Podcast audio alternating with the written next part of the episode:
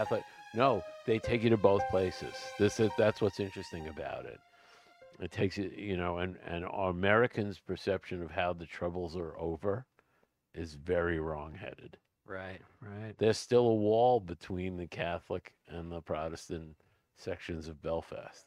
I was there in 1999, and I remember we drove all the way up, you know, from like Donegal and up to the very top, and then came down through Derry. By the way, you can um, you can tell a person's uh, affiliation by what they call that town, Yes. Londonderry or or- Derry. Right. And you know, there was this big closure because there was a some sort of orange. Oh, Orange March, March. and so Yeah. we're like, screw that, we're gonna, you know. Yeah. But yeah, the Shankill Road, and then there's the Falls Road. Yeah. We uh, went. To, It was very it was fascinating because you see that someone else's view, like the view you get is sanitized yeah. here. Um, and it was it was kind of sad, obviously, but it was really interesting. Um, and the cab driver was great. He does these tours and Stuart Did you go by that it. big Catholic c- cemetery where they had all the Bobby Sands Oh yeah. murals and all that yeah. stuff? Oh yeah. Uh, you know, what's funny is what the murals were a really interesting aspect of it, because they're you know we always got shown on TV the Bobby Sands mural and other other murals. Are we live? uh, Why don't you go ahead and get us started? I think and and there were murals that, of course, we never saw on TV because they would have worked again because there are PLO murals supporting the PLO. Uh, you know, so um, th- you don't show that to Americans, right? right. Because it'll it'll hurt the support for it. And then you go to the Protestant side, and there are murals on the Protestant side, and there was one mural, uh, like f- several stories tall, of uh, you know a masked gunman holding a, a K K forty seven. I mean, stories tall. And this is allegedly after the troubles are over. So uh, Things are kind of percolating along nicely, I, I think, right now. they weren't for a while. They Yeah. started, yeah. And every time marching season always goes. Yeah, I know. And I'm not Irish, by the way, even though I have a great Irish name. Uh, yeah. similar situation in 1978. I was for nine months in Beirut, and everything was falling apart. And It was once the most beautiful they had the city. green line. Oh, it's a beautiful city. Yeah. They had the green line. On that side, on that side. It was, and I heard both sides of that story. Yeah. D- Uh, uh, Swinson's last book about, you know, set in the 70s. And No, I, I didn't read it. oh, man, it was so good. Yeah. You read the, you read the book called The Troubles? By uh, Tim Pat Coogan. He did. I have no, I haven't. I, I mean, I could BS and say I have. I, I know of it. It's a big old tome. But he's written a bunch of books on uh, like De Valera and all those guys. Are we live, PK? Okay. We're live. Are we? Hey, everybody. Um, yeah, we're just talking about Ireland and Belfast, and I guess there is this. We can talk about that. It does relate in some way. Um, but uh, good evening, everybody. I'm Patrick from the Poison Pen here, and it's uh, it's always a treat and an honor to welcome my good friend Reed Farrel Coleman back to the store. It's been way too long, Reed. It's been way too long for me. Uh, it's like a uh, reunion tour, the, Yeah. uh, this book tour, because I have I haven't been to all these places in three years, since before the pandemic. before the pandemic. Yeah. Yeah. And so we're going to be talking about um, Reed's brand new book, obviously Sleepless City, killer killer novel, the first in a brand new series. And um, boy, it it's funny we're talking in the back and kind of getting into some of the material we're going to go over. But this book, um, it, it does a, a lot. There's a lot going on in this book. It's really about one of these books. It's about cops. It's a book about now, the nature of law enforcement. The nature of justice, of right and wrong. Yeah, some big some big themes. Then uh, Yeah. journalism plays a huge Right. role in this book. Uh-huh. Um, so tell us a tell us a little bit about it. Well, it's it's an interesting thing. So this book grew out of I didn't have a contract. I I left Putnam and I left doing the Jesse Stone series. Let's say I left voluntarily as I was getting shoved out the door. Uh, you know that happens in all sorts of businesses, and it kind of happened there. So when I left Jesse Stone, I also left my Gus Murphy series. So I was kind of like, well, what should I do next? And I, I was having a conversation with my agent, Shane Salerno, and Shane is a famous screenwriter. So it's not like talking to most agents because he, he's a very accomplished writer. If you've seen Avatar Way of the Water, he wrote, he was one of the screenwriters of that. Also wrote a Salinger Yeah, biography, right? Yeah, he uh, he uh there's a Salinger documentary that he was the producer of. He's he's he um oh, what was the space movie he wrote? Um the one with Bruce Willis and and uh John Fer, no, not Armageddon. So he wrote he they wrote that screenplay. So, you know, so when I talk to him, it's like talking to another writer. Uh and so we were kicking around ideas for where to go next, which is not something I usually do. I usually just write what I want to write. But uh, when you're looking for a contract, you know, this is my career. It's how I earn a living. Um, so he came up with this character who uh, is kind of a fixer, uh, Ray Donovan with a badge, uh, but not one who uh, is just cold-hearted. One who has a big heart and uh, gives a cares mostly for the least amongst us. Um, and he's a cop who is not a well-loved cop because, uh, as you probably know if you're mystery readers, um, he he Nick Ryan comes from a cop family, three generations, like firemen, right? Their family, you know, they're so he's third generation, and his father uh, testified voluntarily at a corruption hearing. Now he he testified against people who were protecting drug uh, lords, but he's a rat, and so the son of a rat is a rat. So he's not. He's a very good detective. He's very good at undercover work, but he's hated as much as his father is. So he's not a beloved cop. Um, and he's done two tours in Afghanistan, and he comes home, and he's working in, as, as a detective, and he, there's somebody who gets uh, a criminal, a serial killer, who gets off on a technicality and won't be tried again. And he decides this person needs killing. And when he goes to carry out justice, his world is turned on its ear. And I don't want to give away too much, but he's a very complex character because his tours in Afghanistan, and when you read the book, you'll see there's an incident that takes place in Afghanistan which codifies his beliefs about what's right and what's wrong and what's just and what isn't just. So he's a very conflict. He thinks he knows what right, wrong, and justice are, but as he performs his job, he learns maybe it's not as easy as that. Maybe it's not as sharp and clear as he thought it was. He has this ability to kind of go into this sort of calm place inside of him. Uh, it, you know, that's why he's such so good at his job. Right. You know, I does- think we all know people like that who are amazed. Uh, I'm sure as a fireman, there were always guys who were in the worst situations were just cool. Yeah, they'd zen out. And that's Nick.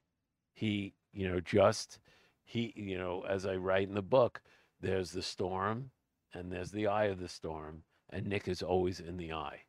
He's always, in fact, he uh, played basketball for Xaverian in Brooklyn and was in the champion, you know, Catholic high school championship game in Madison Square Garden. Cool as could be. I mean, could you imagine, you know, what that's like? And, you know, he was just, he's always, and his teammates used to call him Chili because he, he could zen out. And, and so that helps qualify him for this job he gets offered. Right. And um, you know, I mentioned that it's it's really a book about now uh, in so many different ways throughout the, the course of, of the book. And in the back, we were talking a little bit about, you know, can you date sort of this era of time post 9 11 through, say, 2016, maybe? Yeah. That's my date, which I might be off, but, um, you know, and then it kind of ushers in this kind of new era. And um, I don't know. Uh, y- you talk about New York in particular, you know, that Yes. the, the vibe on the street was changing a little bit over time. Well, you know, the thing is, after 9 11, 9/11 resonated, as, as anybody who was there, it resonated in a way in which very few things have. Uh, I, I always say there are two times in New York City's history since I was alive that basically stopped the city Son of Sam and 9 11. I mean, New, New York is a hard city to stop, right? Not even the blackouts really stopped New York City. But Son of Sam, people, everybody was holding their breath. And then 9 11. Um, and then until the pandemic, basically, you know, like there's pre 9 11 and post 9 11, and then there's pre pandemic and post pandemic. So, so as I was telling Patrick, never in my life have I, and this is my 32nd published novel. Yes, I will get it right eventually. Uh, um, so I have never let the outside world into my writing. You know, the world I conceive is the world I write, I'm writing about, and I don't try. I try to actually shut out the noise of the outside world. And in this book, I finished this book just, you know, a few months before the pandemic hit. And then when the pandemic hit, there were certain incidents that happened that I actually changed the book and rewrote parts of the book based upon stuff that happened in during the pandemic and you'll recognize it and the book is better for it. So it's the only book i've ever written which is really about now.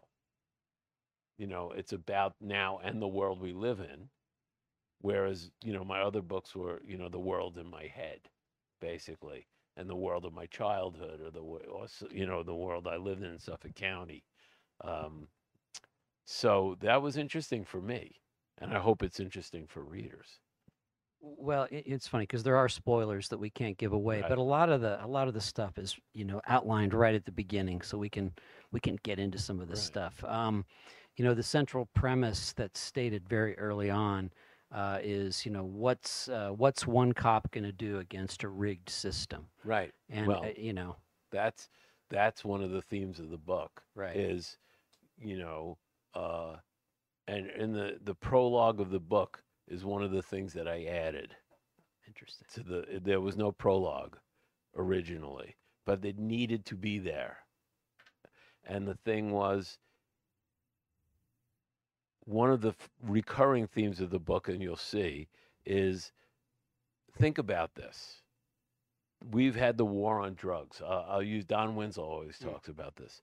We've had the war on drugs for what 50 years now spent 200 billion dollars on it and as, as don winslow always says if this is winning i'd hate to see losing.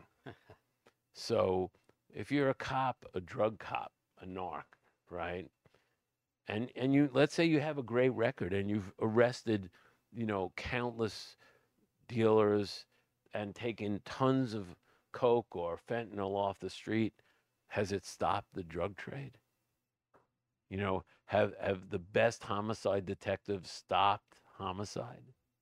You know being a cop is a reactive job you know not a preventive job. So that frustration is also a theme of the book is even if you're the best detective the best uniform cop the best cop of any kind there's how much does that matter? And that's a theme because nick now matters and you'll you'll see why he matters i hope Right. Yeah. Um, and uh, you know, it's funny. You you were you, you kind of present him. It's very interesting. You present him as somebody who is a black and white thinker, you know, and who's able to. But you know, as we learn, he's really not. you know, I mean, he, a lot of a lot of the the issues that he's dealing with, you know, pr- police brutality comes up as a big theme in the book. Um, uh, yeah, it says most people's moral code featured flexible boundaries. Nick's lines were sharply drawn. Yeah, and I think I, there's a line in there that most people's moral codes are drawn in uh, flexible shades of gray. Flexible shades, of gray. Right. Whereas, you know, Nick thinks. Then that that's always the interesting thing. One of the lessons you learn as a writer is uh, your character. It's often taught as your character has to grow during the course of a book. Like the arc of a book, a character has to grow. I like to think of it a character has to change, Mhm. not necessarily grow. Sometimes they change for the worse. Uh, that's not Nick doesn't, in my opinion, he doesn't change for the worse, but he certainly changes from where you start to where you end. Right. Nick changes, um, and and his thinking about certain subjects change. He changes them by his own experience and by stuff that happens to him changes his his his experience of things. Um, I loved writing this book. I really did. I mean, there are books I've written. I, I like every book I write, but there there are some I love more than others. Like, you know, we all tell our children we love them equal. And I only have two, so it was easy for me to love them equally, and a boy and a girl. So it's you know, but you know, when you have a big family, right? There, inevitably there are some kids you love more than others. Or I have four cats, I love some more than others. Um, um, and this book I really loved because I loved the, the first book in a series. What's the most fun for a writer is world building. And even though this is New York, and I've written a lot about New York, this is a different New York. Uh, because Nick has to work sometimes, as I describe it, Nick can work between the, the grit beneath the city's fingernails, but the next day can be in a certain place, which is the Upper East Side, with a, in a co-op with a view of the 59th Street Bridge. You know, so Nick operates in all sorts of worlds and all sorts of economic classes. So it was kind of fun, you know, to have put him in all these different places. Well, I mean, we learned fairly early on, um, you know, that he, w- when he went to war, when he went to Afghanistan, he broke up with, uh, uh, what was her name? Shauna? Shayna, Shayna, right? um, who comes from a wealthy family. Right. Uh, tell us a little bit about about her and how that Yeah, their well- relationship. Well, it's it's funny because it goes back to 9/11. Uh, Shayna is a, a, a, the daughter of a wealthy f- financier. Nick is uh, Irish Catholic. She's Jewish, um, and where they meet is at a memorial for the people who died at uh, the Trade Center uh, for her father's company. So it's a memorial, and Nick's uncle Kenny was one of the employees, so that's why he's there. And the the guy who owns the company, his daughter's there, and he holds the door for her, and his breath caught in his throat at the sight of her, and he's never stopped. You know, he he went to war. He did two tours, and he shows up at her door at her door one day, and she opens the door, and what happens to him? That hasn't gone away, even though they've dated into their thirties. You know, he sees her, and this is his reaction to her still. So even though they've broken up, and I love that scene. You, it's early in the book, and writing that was like I. Uh, their writers don't love every scene they write. They have to do work. Um, you know, there are chapters we call work chapters where you have to move the story along. You know, let's face it, not it. They can't all be gems, but that chapter, like I loved writing that chapter. and she has a bit of a surprise for him, Yes, which well, we will we not will get not into. that. but no, uh, not give. a- Uh, well, we can talk a little bit about. Um, let's talk about Ricky Corliss. You, Sure. you mentioned early on, you know, and, and by the way, you, this is a book, as I said, about so many different things. It's about law enforcement. Has anybody misinterpreted this book as being an anti-cop book? not yet, and it isn't an anti. it isn't absolutely. As I, I, I did an interview recently in which I said whether you are a defund the policer Yeah. or you have a Blue Lives Matter sticker on the on your bumper, no one really thinks there shouldn't be police. Of course not. Nobody. You know, minority communities suffer the most when you take police out. Now that doesn't excuse this that that is in no way an excuse of George Floyd or any of the other killings. That's not it's not that's this is not an apology for any of that. So it's neither an apology for that nor is it pro, you know, Right. right, pro right. what it is is my take on reality and it's my take on nick's reality and i also put him in situations I was which gonna are say. really difficult and i think people will look at it and say he handled that well not Right. nick but me that i handled it well and i'm not taking sides there's an author's note at the end right Have, did you, you Yeah. why don't you read the author's note at the end? Yeah because I'm going to ask to read something. So, Was this in the ARC? yes, it, it is. It's okay. Uh, author's note Is Nick Ryan a hero? It's not for me to say. One of the reasons I choose to write crime fiction is that it allows me to place my characters in high stakes situations under stressful circumstances. Situations where they're faced with difficult, sometimes all but impossible, moral decisions. I've certainly done that to Nick in Sleepless City. Yes, indeed. Um, and while the main focus of the novel is entertainment, I hope that as you were reading, you asked yourself what you would have done in Nick's shoes. Yeah. And you don't give him a lot of easy outs, you know? What fun is that? Yeah, right. No, I mean, and you know, you you said this is a book about now, right? Mm. And is there shouldn't be easy outs now.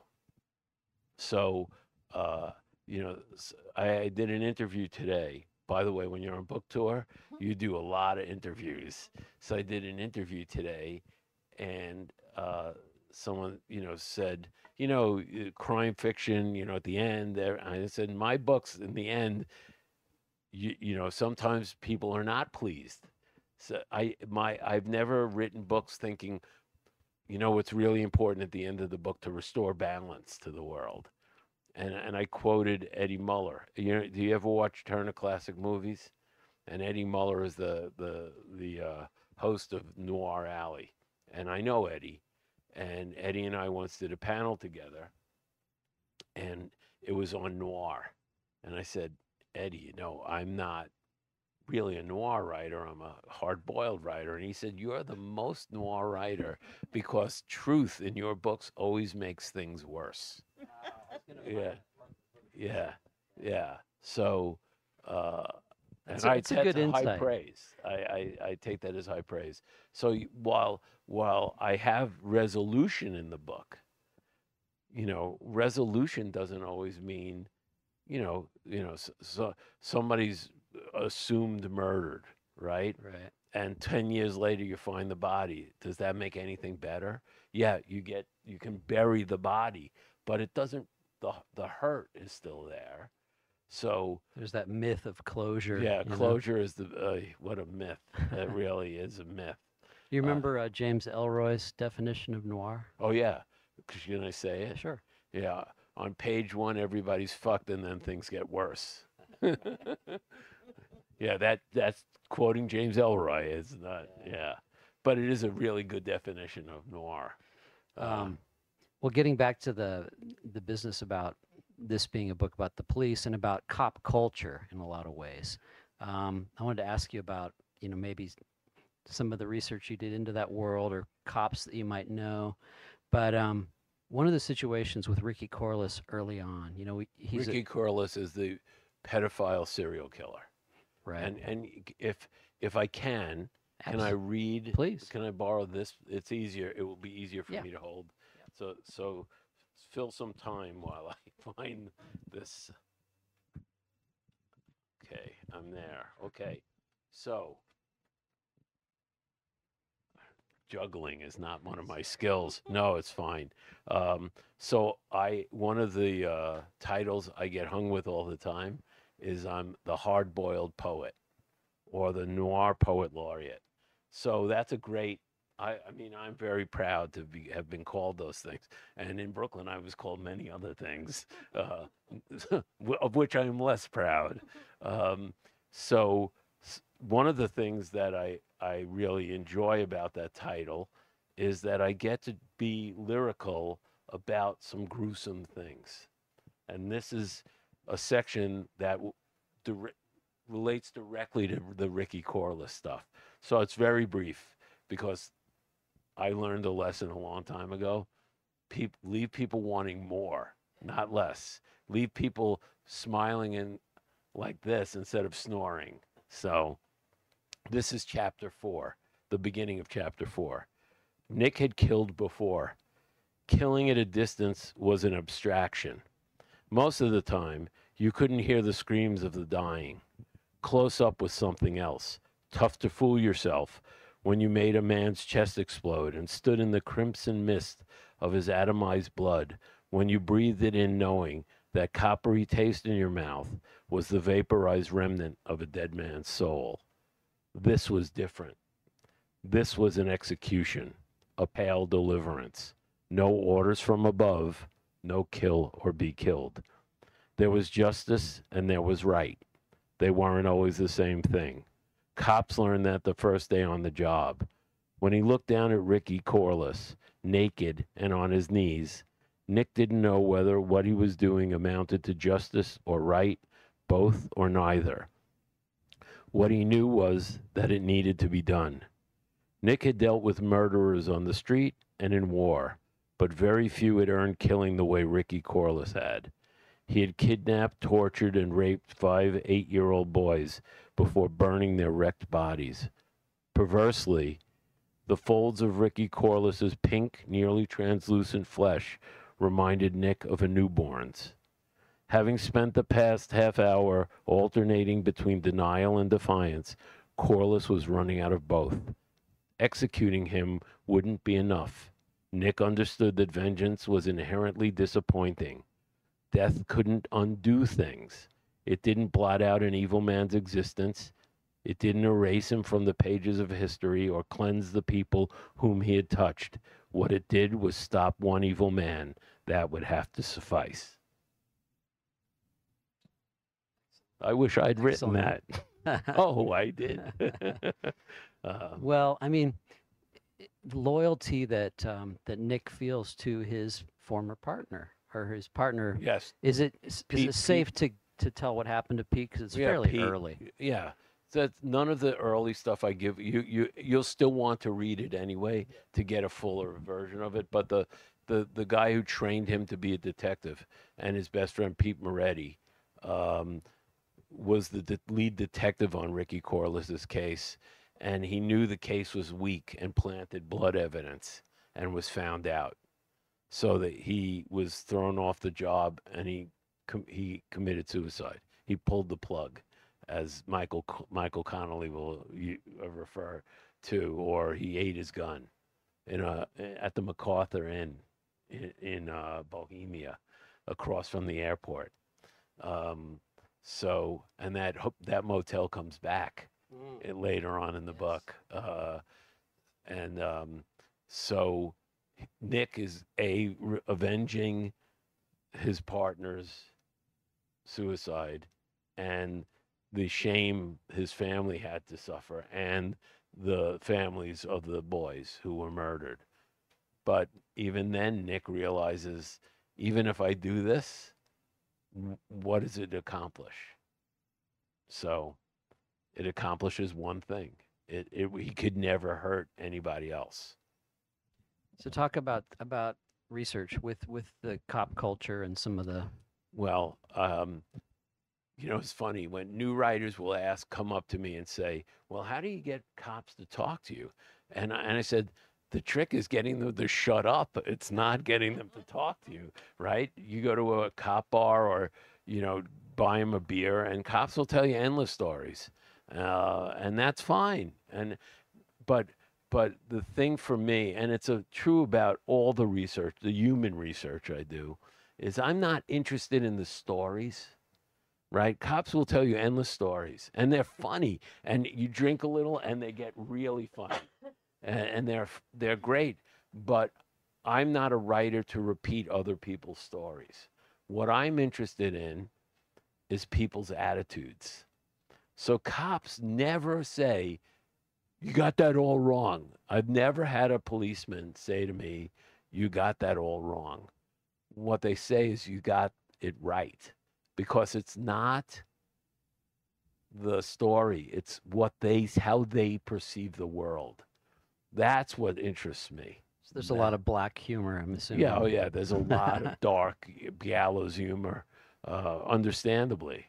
Um, you know, a cop's world, and especially in New York City, is it can be a very ugly world. Um, and the, and the strange thing is, a lot of cops come from where we come from. Well, I come from Brooklyn, but we live we lived out in Suffolk County on the island. Right. And so, you know, there's a lot of cops in New York City. Like when I grew up, cops came from the boroughs. They came from New York City, right? Now they mostly don't. They mostly come from Long Island or um, Westchester or uh, Rockland County, the surrounding counties. And it's a lot of white kids who've never really had contact with minorities or deep contact with minorities. Um, in fact, once we had a minor car accident near uh, uh, in Williamsburg, and the cops that showed up, one of them went to high school with my daughter. so you know, so it's kids from out on the island. So one of the characters in the book, Mar- Martellus Sharp, uh, a uh, very seasoned African American officer who wants to stay in uniform. Why? Because he feels it's his duty to kind of get those white kids from Long Island or Westchester or Rockland County acclimated to the world they're going to police. Um, kind of the bodhisattva of police. yeah, he's also one of the moral voices in the book. And he worked with uh, Ryan's all father. the all the Ryans. Yeah, Yeah. we haven't mentioned Sean yet. Oh, He's a he's he's, he's had some trouble, sheep. He's the black sheep in the family. but also a cop. Yeah. He's from a cop family. He's from a cop family. Yeah. Um, I mentioned at the beginning. This is. Uh, let's talk a little bit about um, the. I don't know. I don't even know how to bring this up, but we're in the post-truth era.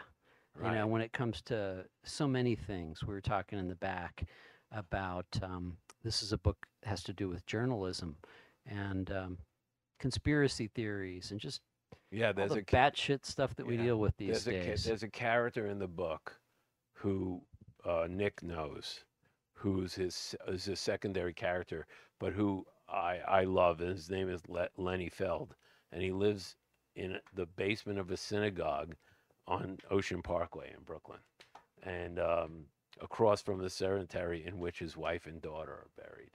Um, and he he was a he- was an MIT professor, and uh, is a computer genius, and he has access to supercomputing, and he has patents that he will not share because he's afraid they'll be used in the wrong way. He helps Nick with them, and I avoid the term deep fakes, but that's what he can do.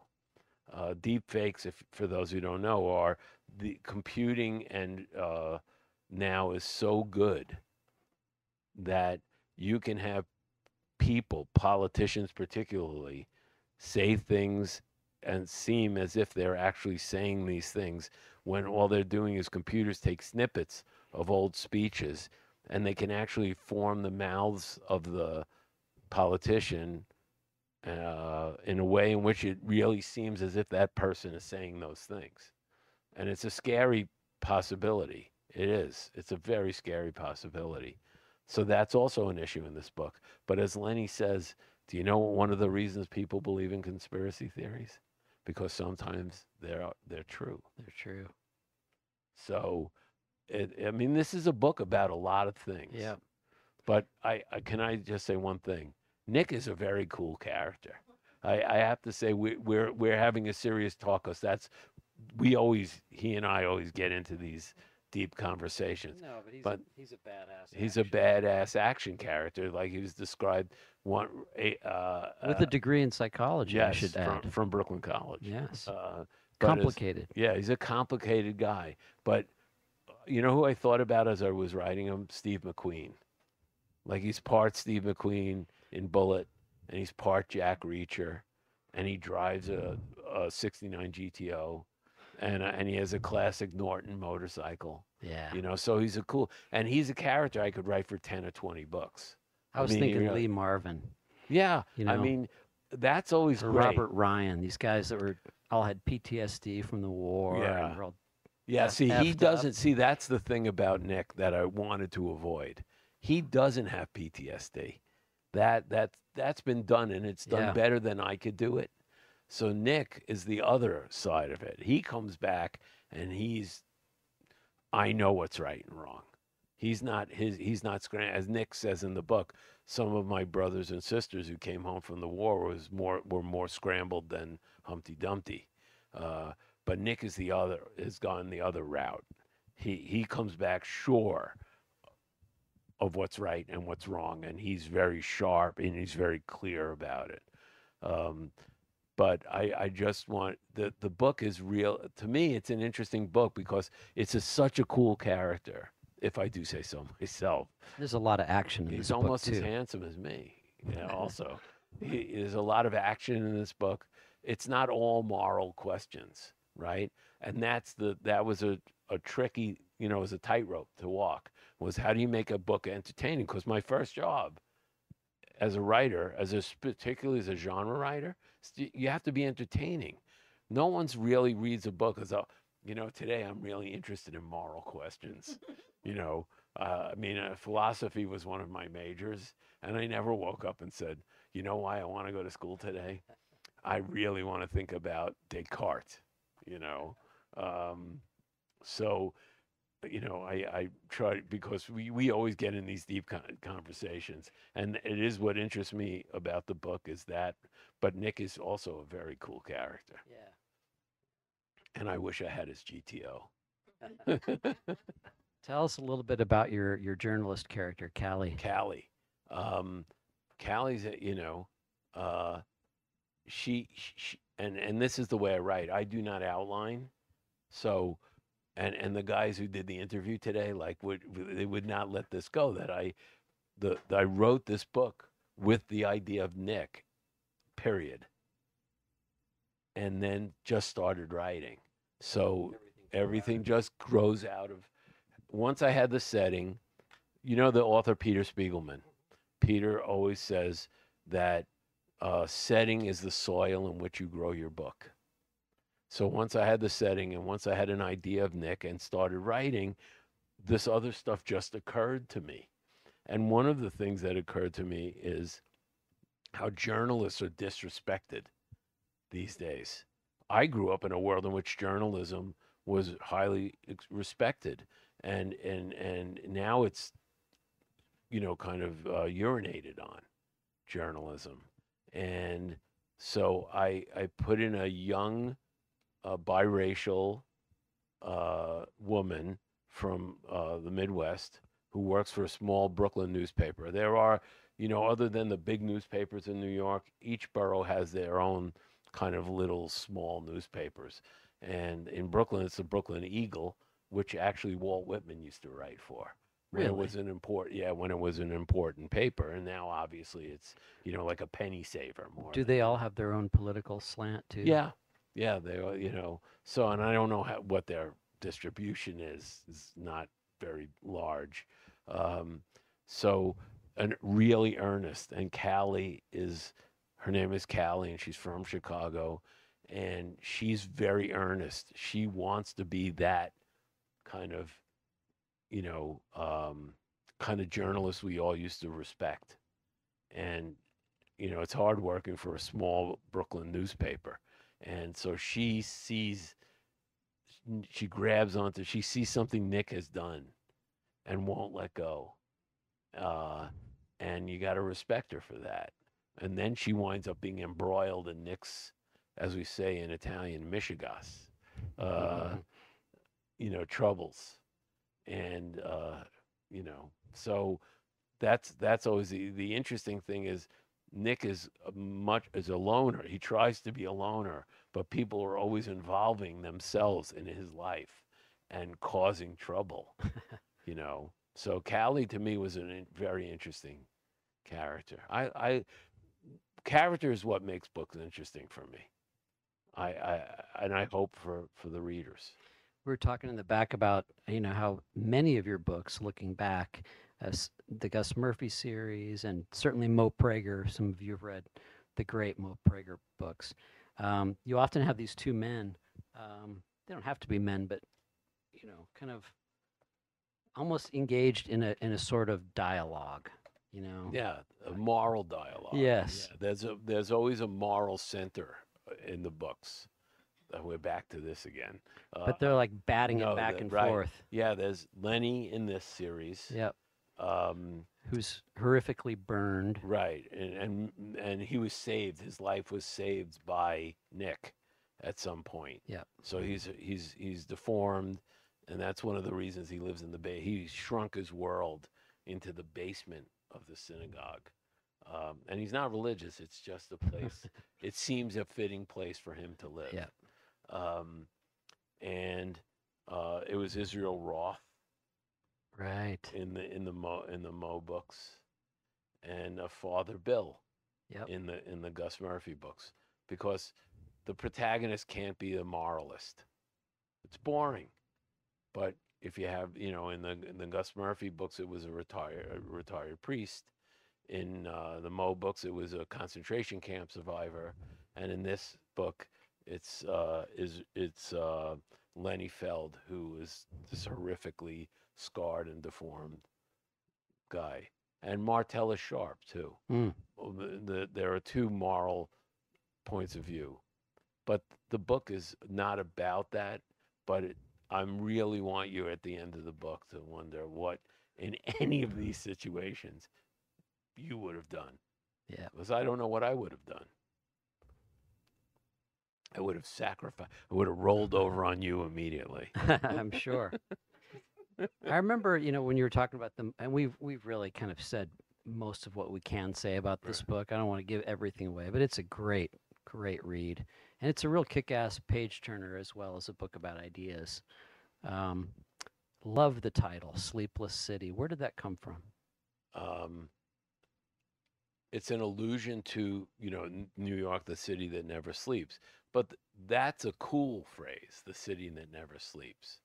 But sleeplessness, we've all. I mean, I I can I don't know all of you, but I can guarantee you we've all had insomnia. Mhm. And you know how you're a little edgy when you're when you have insomnia, deprived. especially if you have it for a few days in a row. So sleepless city is although it means the same thing as a city that never sleeps, it's different. You had a it- bunch of sleep-deprived right, s- nutcases right, running around. right. yeah, they they're called the Colemans. Uh, no, uh, uh, and it- and um, and sleeplessness has an edge to it, and it might I could have just as easily called it restless city, because there's a rest. You know how when you're how antsy you get when you're in when insomnia takes over your life. That's the implication. There's a real edge here. Um, you know, I and besides, the city that never sleeps is a very boring title. Yeah. well, where do you have? You finished the second book, right? Yes, Blind to Midnight is the the title. I like titles, by the way. So Um, is there anything you can tell us about that, or yeah, it's it's as I said to you in the back. Um, the tendency for authors and television shows. Have you ever noticed if if the first season has a lot of action in it, the tendency is to say next season we have to have more. Everything has to be more and bigger. And I have never uh, subscribed to that belief. I, I believe the s- second books should be smaller and more personal. So while there's a ton of action in Blind to Midnight, Nick's involvement in in in some ways is much more personal than Well, it was. you've set up his world by Right. now in the first book, right. so you don't have to do all that in the Right. second book. Right. Now I also know the third I have in my head the third book and if I get a contract, as hopefully I will, I hope I get a contract to do 20 of these books because the world I have made will lend itself to. And also, we've left out one really the mysterious blonde woman character. Yes. Well, we're not going to say too much about her, but there's there's lots of I've set up a world in which I could write endless books about Nick. So, you know, Well, you know, I mentioned Gus Murphy, character that near and dear to my heart and a, lot of your readers. Um, I understand that you have finished a third one. I have finished a third Will we see it? called uh, All Buried Things. And I hope we'll see it. I mean, someday we'll see it. I can't say when and I can't say who will publish it, but it'll be out there someday. He was he was too good a character and too the people love those books too much to, you know, ignore them. And I had to finish that book. Today, with the interview today, somebody said, Have you ever started a book and then just left it? And I said, No. Like if I I have now I have 32 published novels, but there I've written three that didn't get published, like in between there, uh, over the course of the years.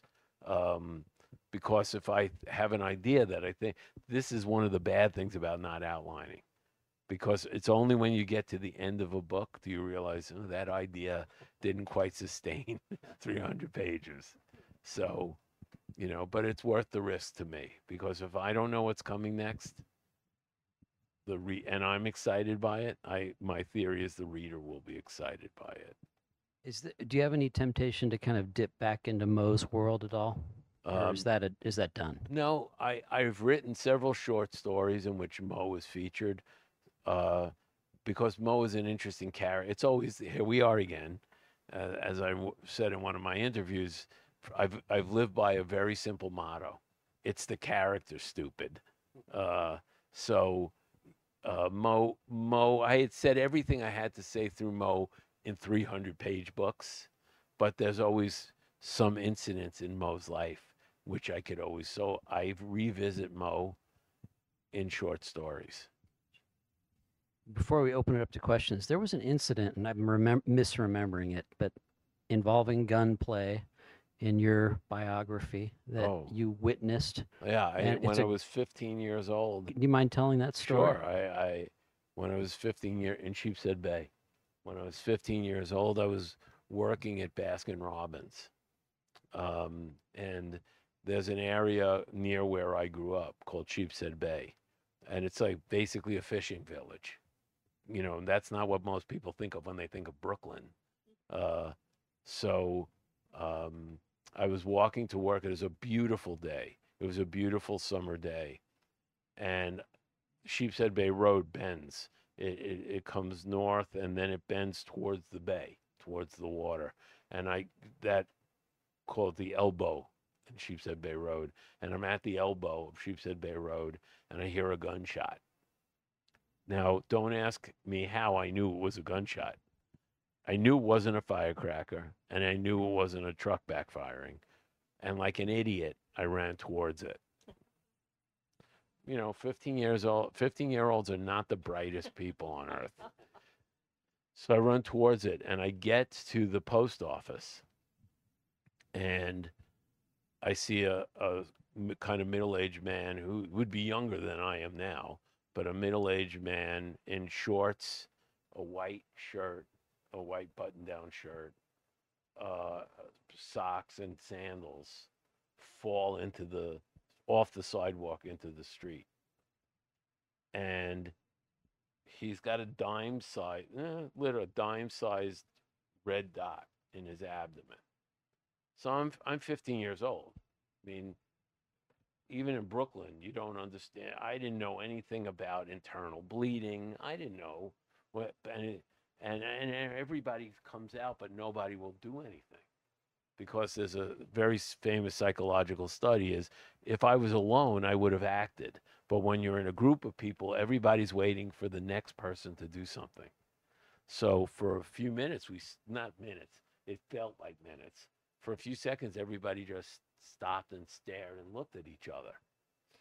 And then somebody came out of the post office and put a, a something on like a sweater or something under his head and a few and a minute or two later, it's near Coney Island Hospital. I grew up in Coney Island, and the ambulance comes, and they come out and they start trying. You know, they they check his heart and they they look and they feel his abdomen, right? Which I didn't understand why, but it was hard.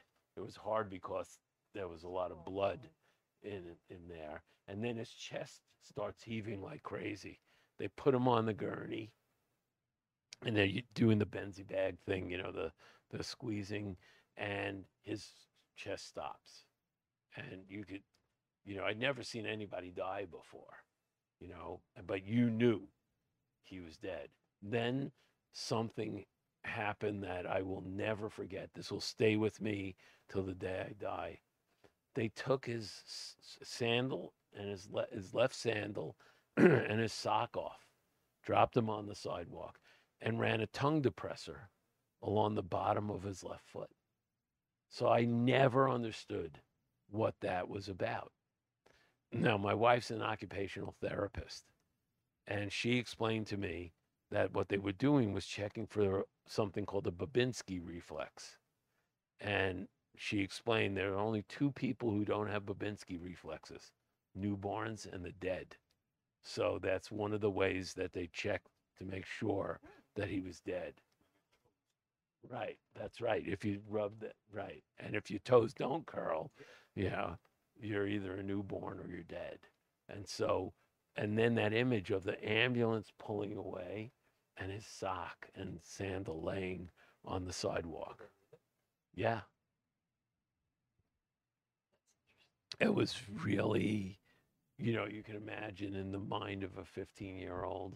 And of course, now they would never have taken him away. They would have waited because they were sure he was dead. They would have, would have waited for the cops to come. You know, uh, the and and um, that would be evidence. You know, uh, What was the Babinski? Babinski, B A B, Babin, Babinski reflex. I was going to say that that's not exactly a sexy title, but no, uh, no, that- and, for a- and for a book. obviously the doctor who discovered it was named Babinski. Yeah. Um, so, uh, you know, so I tell my wife the only reason I married you was so you could explain that to me. Um, but that obviously colored. Uh, I also had a friend in eighth grade who was stabbed through the heart and killed. Um, and, and what happened is that obviously had a profound effect on me, even even if after suppressing the memory for many years. It's because what it showed me was that serious crime is not funny. I mean, there are people who write funny crime books. Now, that doesn't mean there's no humor in my books, but the the part about the violence is not funny to me. did you see who shot No, gun? no, it's never been. It's still an open case. Really? Yeah, uh, it's still an open case. I You What wrote hap- an essay about that, didn't you? yeah, called No Roses for Bubby. Yes. Uh, about how you know there's crime that seems funny, and then there's crimes that the, my my uh, mother's parents, who emigrated from the Ukraine, uh, owned a uh, mom and pop store in Hell's Kitchen in Manhattan, and um, that was a territory run by Dutch Schultz oh yeah. and Dutch Schultz had a crush on my grandmother, uh, which was hard for me to believe, you know, because she was an old Russian lady by the time I was, you know, and, She was and, hot you back in her day, Yeah, right? you know, Miss Shtetl of 1898, you know, uh, and uh, he he